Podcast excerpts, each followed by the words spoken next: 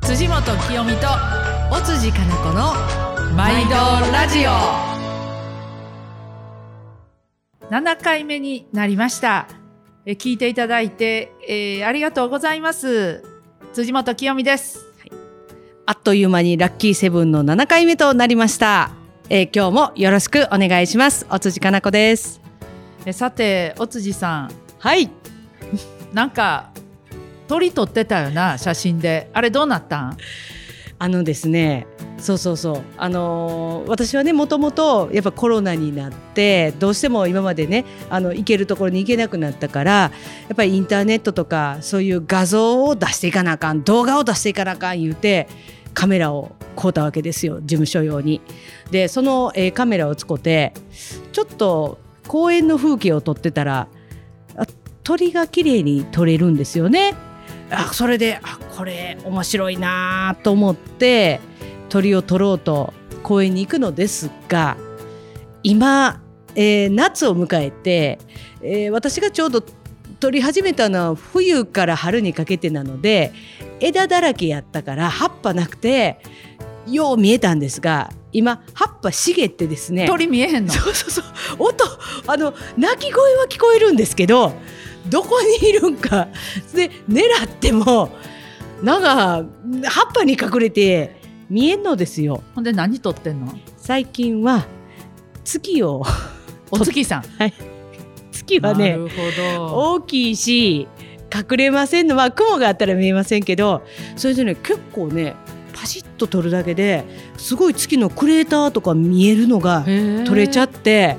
もう感激。いや、肉眼では見えないものがシャッターで撮れるっていうのはね、結構これ面白いし、まあ、かといって鳥を撮ってないわけではなく、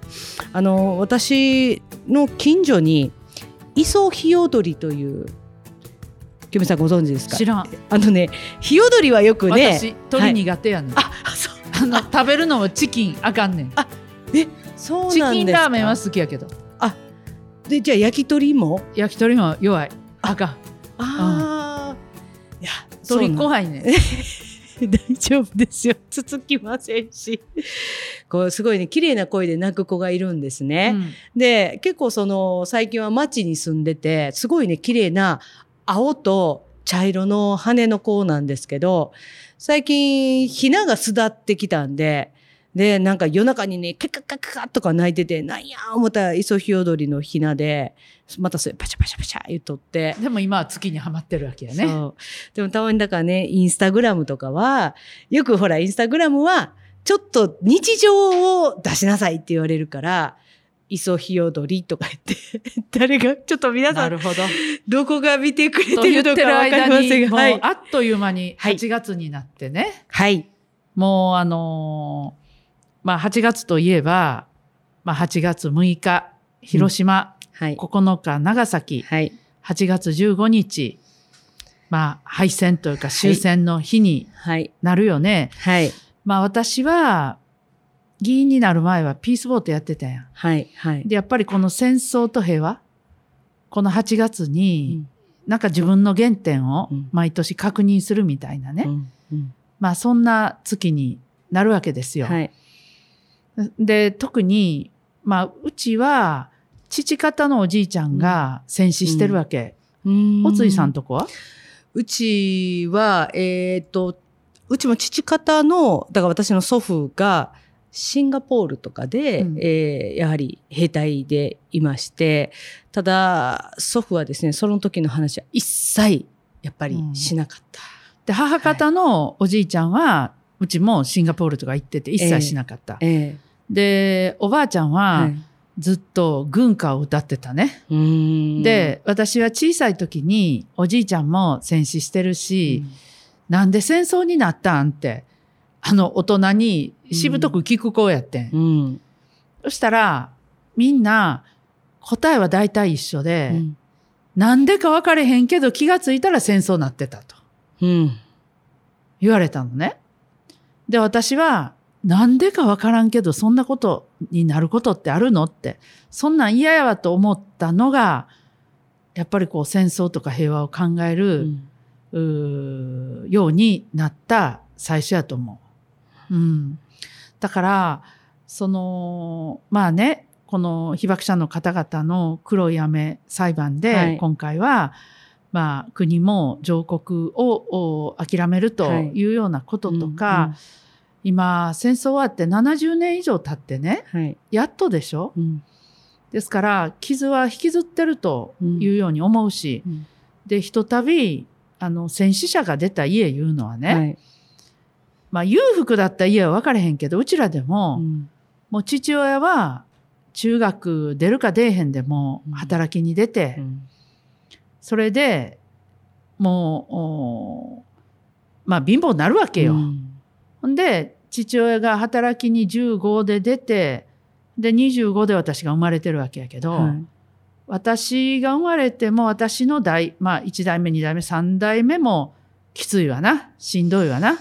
だからひとたびこの戦争で亡くなる人が出たら、はい、もう本当何世代にもわたってしんどい思いしてる人たくさんいてると思う。うんだからね、うーんなんやろな、こうこのなんで戦争に向かったか分かれへんということだけは嫌やと思って、うんうん、私は、まあ、政治家もやってるかな、立候補した理由も、うんうん、それが一つよね、うん、で初めて選挙出た時いつ？私ですか、えー、っとにせんさんねんにじゅうはっさいの時です。大阪府議会議員選挙に。はい。それはなんでで出たの？あ、あの、もともと私、大学生の時に議員インターンを、あ、そうか、言うてたな。隣の、はい、茨城市会議員さんのところに行って、で、ああ、政治ってやっぱ社会を変える、やっぱり一つの、なんていうか、チャンネルやなっていうのを見せてもらって、私も、まあ、そうやって社会を変える、一緒に、まあ、チェンジメーカーみたいなものになりたいと思って、まあ、それで、たまたまご縁があった、えー、堺の、まあ、府議さんと知り合って、まあ、その方が引退されるいうので、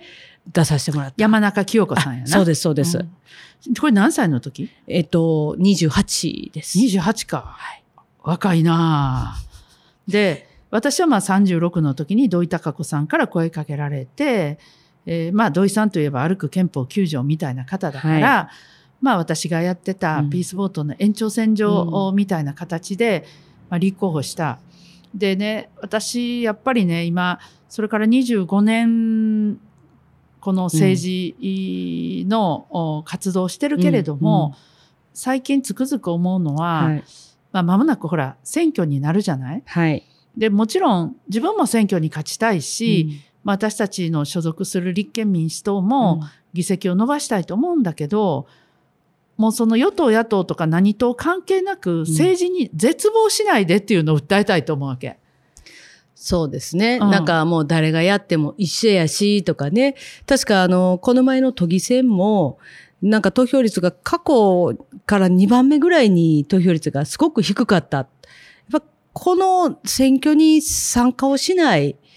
っていうところで、なんかやっぱりこう、なんか政治が遠くなっていって、なんか民主主義がうまく機能しなくなってる。なんかそれはやっぱり私もその投票率がすごく低いことは気になってます。うん、でね、あの、今回ね、自民党議員はたくさん引退するんですよ。うんうん、で、年配の方が、えー。けどやっぱり息子さんを出すとか、うん、世襲が多いわけですよ。はい、で立憲民主党にもそういう人はいてるんだけれども、はいまあ、圧倒的に自民党は世襲が多いでしょ、うん、でそうなるともうひゃくねんまえからやってる一家もあるわけ。まあそうですね、うん、戦前から、えーまあ、私の相手もさん代目ですからでしょ、はい、だからその絶望して選挙に行かへんかったら本当に日本の政治はなんか何々県の支配みたいな、うん、あそういうような状況になってしまって何も変わらない。そうですよね。だから殿様の息子が殿様になる社会いうのは封建社会ですからね、うん、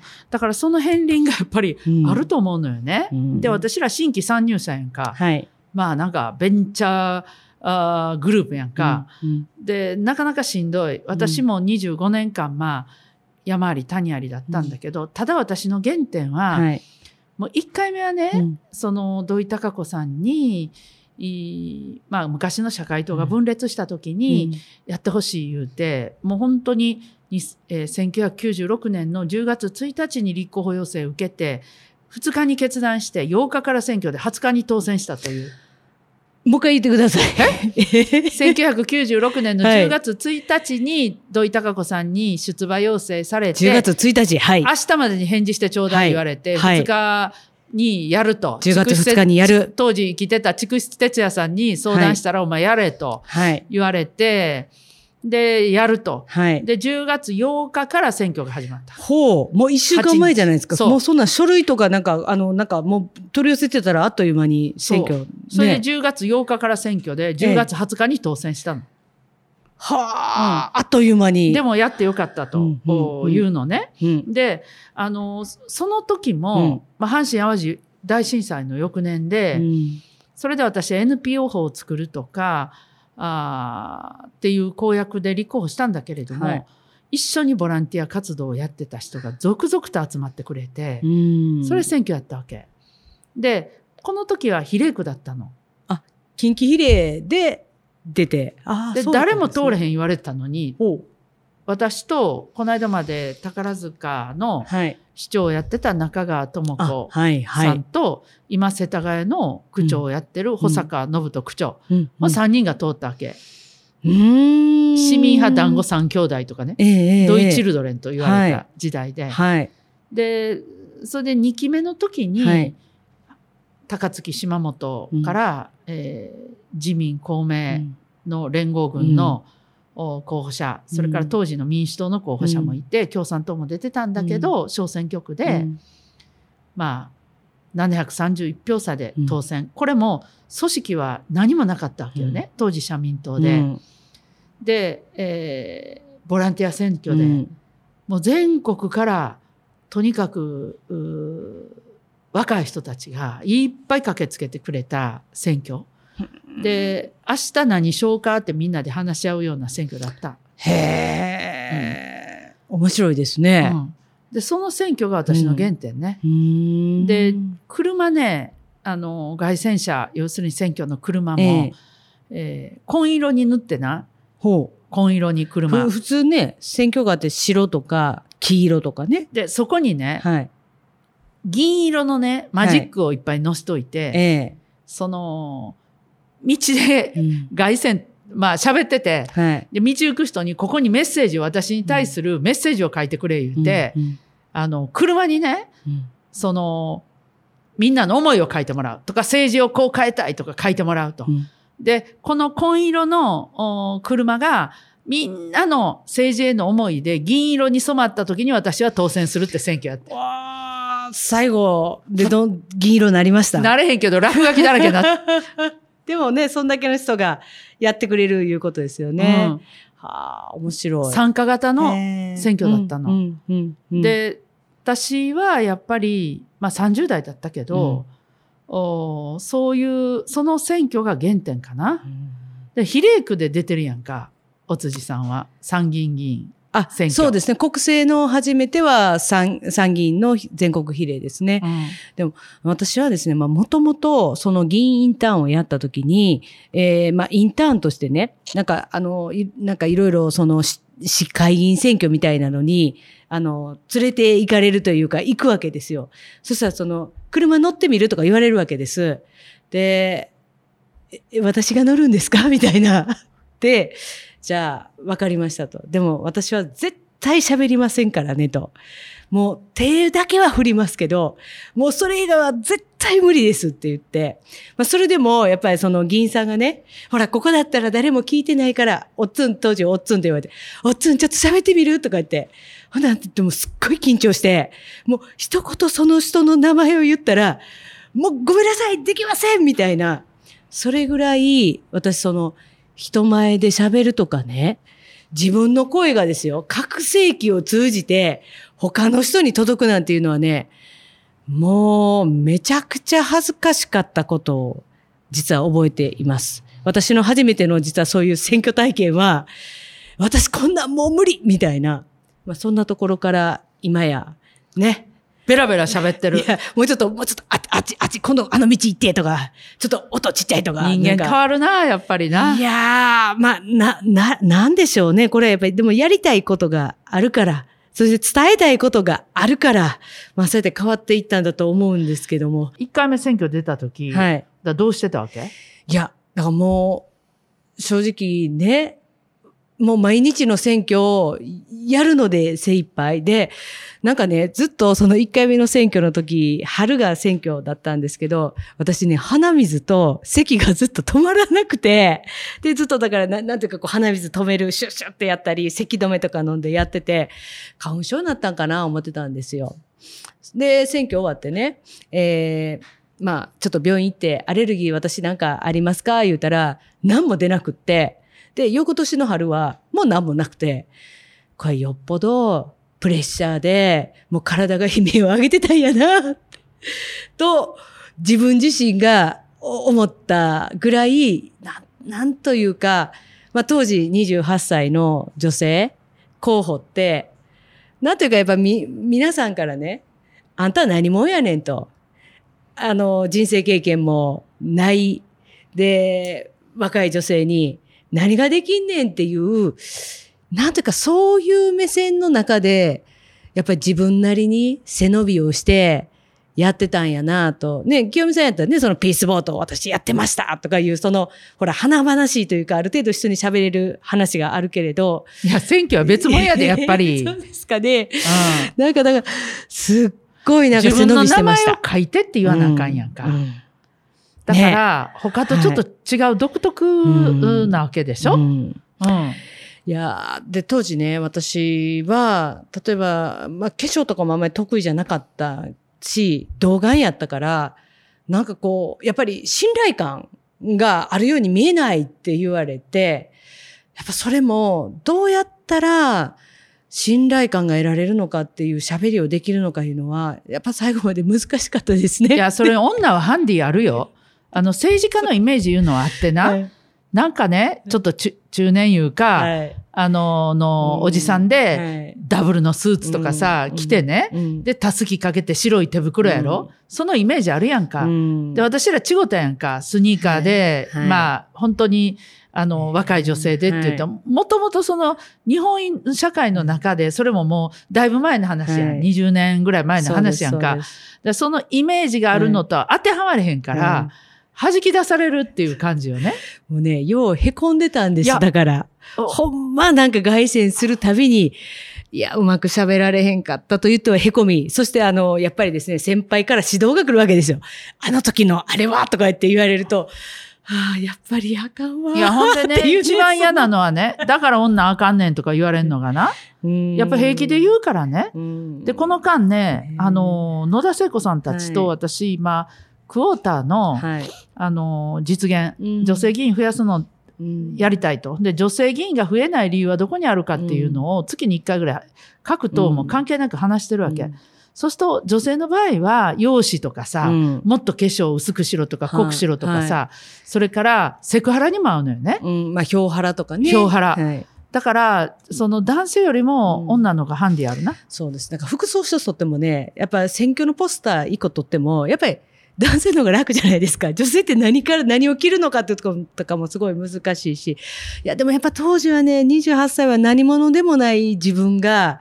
あまりに何者でもなかったせいで、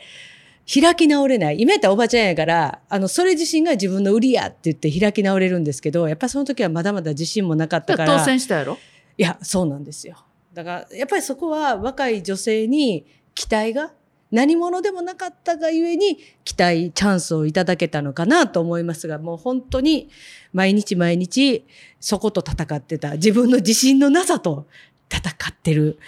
選挙でした。でもその何者でもない尾辻かな子がその時、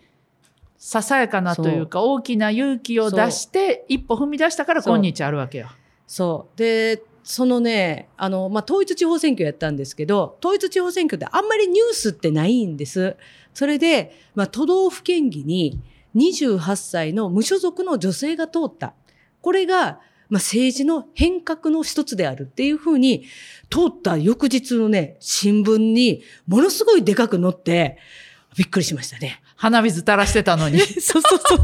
いや、で、だから、ね、翌日だから、ありがとうございますって立ったらもう、存在そのものが、はい、存在そのものが意味を持つっていう時があるわけよ。えーはい、ねえ、あれは、いや、思い出しましたわ。まあね、この小選挙区選挙で、はいはいうんえー、勝ち上がるというのは、うんうんまあ、大きな組織とか世襲とかなんか地盤、うん、看板、うん、カバンって言うけれども、はい、なかったらなかなか勝てないのよね。で、私の例でいけば、はい、なかったのが良かったと、それで勝ったっていうふうなに思うわけ。その、えー、にじゅう今から、えー、いちねんまえの選挙か、うんうん、にせんねんやったからね、はい、でねあのー、本当自民公明の連合軍っていうと、うん、もう金もあるし組織もあるわけやんか、うん、で、えー、いろんな会合に行っても私なんかこう追い返されてたわけや、うん、あんた誰みたいな感じでね、うんうんうん、で、えー、当時私は社民党だったけど、うん、民主党には、えー、労働組合とか全部民主党だったから、うんうん、そういう会行っても入れてくれないとかあったわけね。で、私は行くとこなかったんや、誰も呼んでくれない、会合に、うん、業界の会合にもね、うんはいえー、それからいろんな各種行事にも、うん、それで何やってたかっていうと、毎日毎日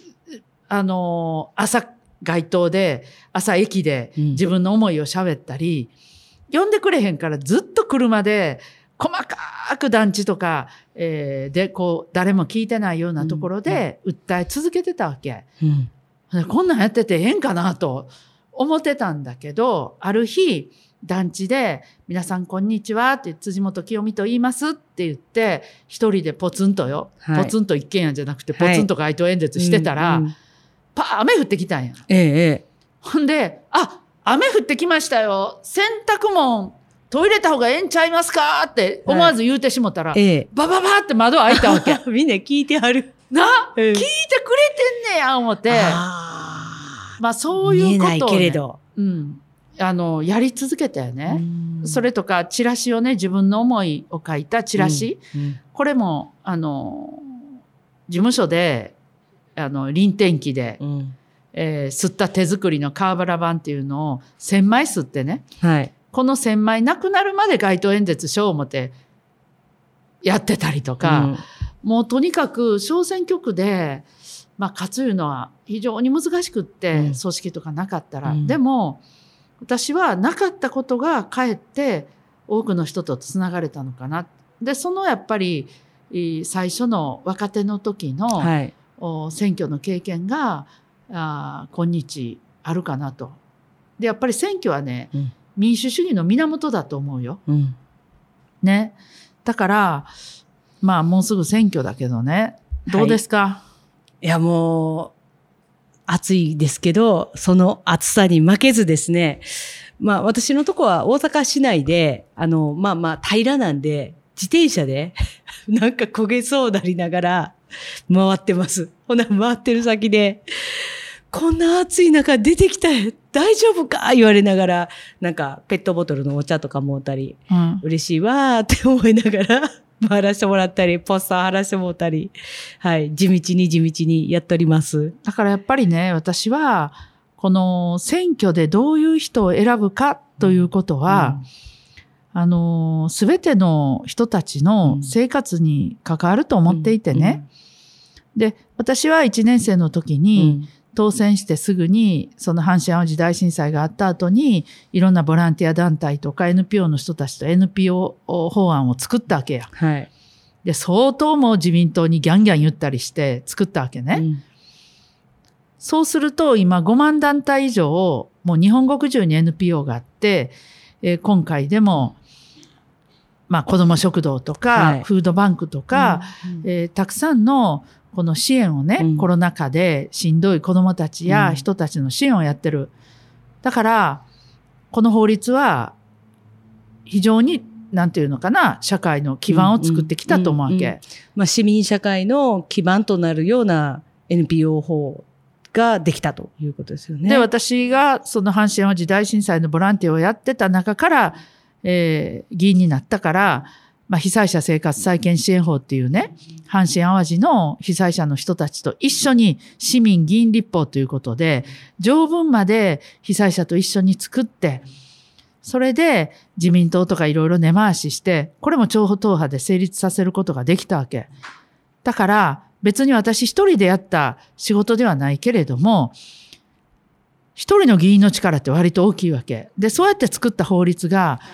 実は多くの人を救ってるとかってことだから、うん、あの、議員誰が、誰をどんなことを訴えてる人を選ぶかというのは、えー、ものすごくこう生活に直結すると思うよね。うんそうですよね、うん。やっぱその議員の力って、やっぱり制度を動かしたりとか、やっぱ私も、例えばこのコロナ禍で、えー、一人親の皆さんにやっぱ児童扶養手当倍増するべきだっていう法案、さんかいね、あの、立憲中心に野党で出して、やっぱそれが政府を動かして、今ちょっと不十分ながらですけれども、やっぱりあの、児童扶養手当プラスごまんえんっていうのが実現したり、今度は一人親だけじゃなくて、二人親にまで行ったりとか、やっぱり私たちのその一人一人の力や野党の法案、まあこれは成立はしてなくても、やっぱり政府の制度を動かす力を、やっぱり私もあの今国会行かせてもらってすごくそれは感じました。で、あのー、まあ私は、うんえー、そのまあ、えー、ボランティア選挙で当選させてもらって以降、うん、まあにじゅうごねんかん。うんまあ時間があったら今も駅に立ってるわけや。ずっと。で、この間ね、うん、あのー、駅に立ってまたビラ巻いてたら、はいえー、あるおっちゃんがな、うん、近づいてきてな、うん、警備員みたいなやったはんねん。えー、服装見たら、えー、商店街のとこ、えーうん。でな、わしの娘がなって、うん、あんたがな、摂津富田いう駅あんねんけど、うん、摂津富田で、えー、駅に立ってビラ巻いて、えー、喋ってた時に、うちの娘がな、うん、辻本さんの名刺もろてな、帰ってきてな、大喜びしとってんって言うわけや。そうですか、娘さんお元気ですか言ったら、うん、当時にさいやってんけどな、って。で、今にじゅうにになっとるわって言われて。にじゅうで。にじゅうねん以上私同じことやってるやんか、おっちゃんとか言いながら言ったんだけど、はい、私はやっぱりあの街頭でね、うん、あの、見たらうるさいな、と思ってんのちゃうかとかね、うんうん、こうちょっとまあはっきり言ったら白い目で見ていかれたりするんだけれども、私はやっぱり議員自ら身をさらしてね、うんうん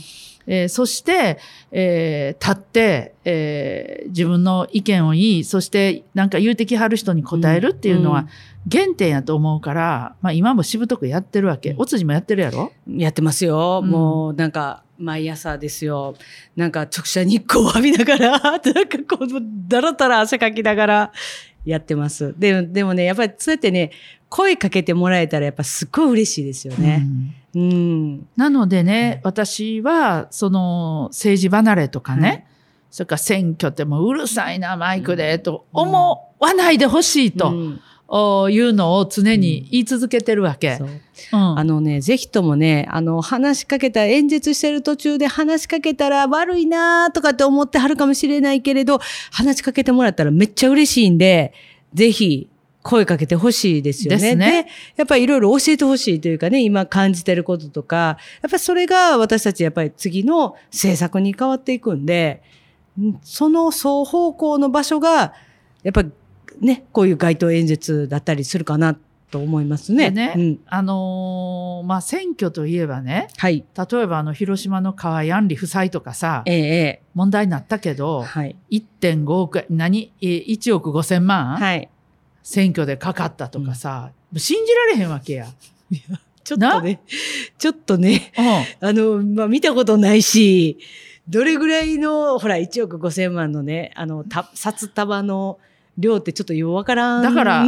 私らケチり倒してやってるやろ、ええ、自転車で走ってんやろ、ええええ、私も必死で夜になったらじゃな、印刷作ってやな。ええええ、で、自分とこに折り機こうってパシャパシャ、印刷屋出したら高いから、うん、あの、自分らで折ってやな。はい、ビラ巻いてるわけよ。うんだから全然桁が違うやんか。うん、だからね、私はああいうニュースが出るとみんなね、あの、国会議員ってそういう風なのかって思わないでほしいってつくづく思うわけ。うんうん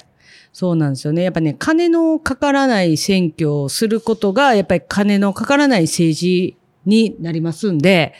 まあそういう意味ではですね、あの、やっぱりどういう選挙をするかっていうところから、やっぱり問われてますよね。うんうん、だからね、あのー、まあ特に、うん、若い人たち、まあ、じゅう代にじゅう代の、まあ、じゅう代から選挙権持てるようになったわけだから、ね、はい、私はもう政治っていうのは鬱陶しいとかね、うん、自分とかけ離れてるとかね、うん、もう思わんと、うん、関心を持ってほしいし、それから調べてほしいし、またその中からね、自分も私たちがそうだったように、えー、立候補してみようかとか、うん、そういう人が出てきたらいいなと思いながら、うん、まあ、駅に立ってるわけよ。うん、もう立ちすぎてしんどいね、はい、最近。腰とか痛なります？痛いよ。それでもやるのよ。はいはい、だからね、まあ選挙に、秋はどうしても、まあなるからね、えー、なんかこう生臭いというかさ、うん、こっちとひっついてあっちがどうのこうのとか、あるんだけど、うん、私は最初に言ったように、やっぱり政治に絶望しないでほしい。うん、で、コロナのように、命がかかるわけよ、うん、政治で命左右される時もあるわけ、うん、で最初に戦争の話したけれども、はい、戦争も政治の場で決めるわけ、うん、だから国会でね、はい、あの議事録、戦争当時の、うんうん、今の国会議事堂は戦前からあるから、はい、あの国会議事堂の中で戦争を決めていって、はい、その結末が広島に原爆を落とされたり、長崎に原爆を落とされたり、うん、沖縄でたくさんの方が亡くなったり、はい、空襲でここ大阪もたくさんの人亡くなってるわけや、うん、うちのおじいちゃんも死んでるわけや、うん、で政治っていうのは戦争させないための技術のはずが、うんうん、戦争に突き進む道具になっちゃったわけよね。そうですね。そして勇ましいことを言ってる人の方がなんかこう強く見えるというか、かっこよく見える。でも、そ、それは簡単なんですよね。うん、やっぱりそこで一旦立ち止まること、勇ましすぎることって危ないんだっていうことも、やっぱり一つ大事かな。特にやっぱり戦争が私起こるときっていうのは、その後ろには、やっぱりその皆さんの熱狂、もう許されへん、みんなでやっつけてまえみたいな、やっぱりそういうのがあって政治家も動かされていくっていうところがあるので、いかにそういうところを冷静に、その未来には何があるのかっていうことを、やっぱり私たちは言っていかないといけない。で、まあ、今回ね、秋の選挙というのは、やっぱりこう、安倍、菅、長期政権の、やっぱり皆さんに判断をしていただく選挙になるのかなと思うんですけれども。で、まあ、あえて言うならば、ええ、政治っていうのは ひゃくパーセント 自分と同じ、うん、よかったっていうふうにはなかなかならないわけさ。それだと、うん、もう独裁やらないかんからね。うんうん、で、そうなると、あの、この有権者の判断で、うん、誰に入れても一緒やとか、うん、絶対違います。うん、で、よりマシな方を選び続けて良くしていく。そうそう。で、あえて言えば、より悪くない方を選び続けることで、えー、少しでも社会を変えていく。そういう、まあ、ね、ね、ところあると思うから、はい。そうですよ。だってアメリカだってね、トランプさんからバイデンさんに変わったら、政策も全然変わって。だって温暖化だってさ、パリ協定に戻るとかさ、バンバーンと変えていくわけで。ね、で、今やっぱり中間層に対してしっかり投資していこうっていうふうに変わりましたしね。とかね、富裕層に増税しようとかね。法人税もちゃんと上げようとかね。だから、やっぱり民主主義の源って言ったけど、すべ、はい、うん、ての人の、うん、暮らしとか、うん、あ、命をどう守っていくかとか、うん、そういうことの見守りが選挙なんだよね。うん、で、特に女性はさ、はい、ななじゅうすうねんまえに選挙権すらなかったわけさ。うん、そうなんですよね。この今の、まあ、日本国憲法になって女性には参政権が、まあ、得られるようになった。だから昔はね、国会議事堂もほとんど女子トイレってなかったんですよね。ですです。うん、なので、私、あの、戦争に突入していった、あの、もう一つの理由っていうのは、うん、まあ、あえて言えば、はい、男ばっかりで決めてたからちゃうかと、いうようにも思うのよね。そうですね。うん、意思決定の場でね。うんうんうん、ですから、まあ、私たち、まあ、女性議員やけれども、はい、この役割は非常に大きいなと。うん、思っています。はい、うん、なので、まあ、この、うん、戦争と平和の問題、これ、えー、今回ね、まあ、コロナのことが大きな争点になると思うんだけれども、これもね、米中の対立とかね、はい、えー、日本はどういう立ち位置でいくのかとか、うん、えー、それから、えー、さらには、えーまあ、安保法制によって一部集団的自衛権の行使が、はい、えー、できるように、いい安倍政権の時に強行採決していったあの法案による、うん、まあ、言ってみればアメリカと一緒に中国と緊張した折に戦争に向かっていくのかとか、はい、あの一つの大きな岐路になると思うわけ、うん、だから次の選挙は、はい、えー、もちろんあのコロナ禍への対応っていうことも大きいんだけれども、うん、その、まあ、外交とか安保とか、うん、ここもしっかりと私たちも訴えなきゃいけないし、うん、みんなに関心持ってほしいなと思うんですね、うんうん、そうですね、まあ、とにかく投票率をね、上げられるような、やっぱりそういう選挙にしていかなきゃいけないかなと思います。誰に入れても一緒やと。政治なんか、どうせ、えーえー、誰がやっても一緒やと思ったら、あなたの首を絞めると。はい、ちょっときついこと言うけどな。はい。うん。一緒とちゃいますっていうのを言い続けなあかんな。そうですね。いや、ほんま、諦めたら終わりやから、諦めんと一緒に政治を変えるために、ぜひ皆さん、この秋の選挙、大事ですよ。あの、はい、政治はね、希望の組織化なんですよ。希望を作るのも政治なんですよ。はいはい、そして、私は、まあ、あの、政権でね、あの、副大臣とか、官邸で総理補佐官とかもやってきたけれども、はいはい、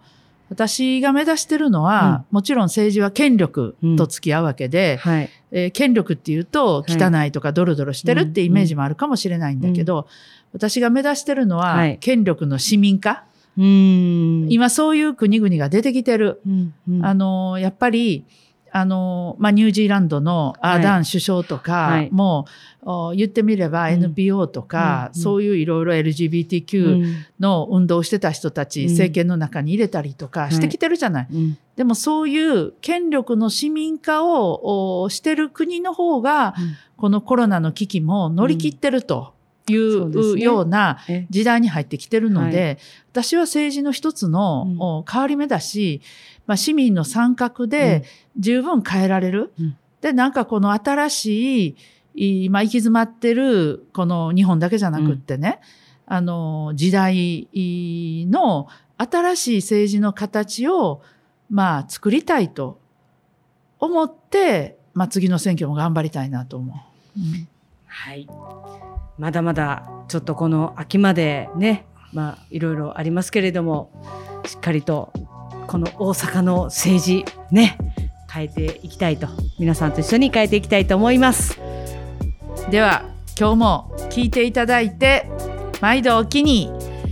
ありがとうございました。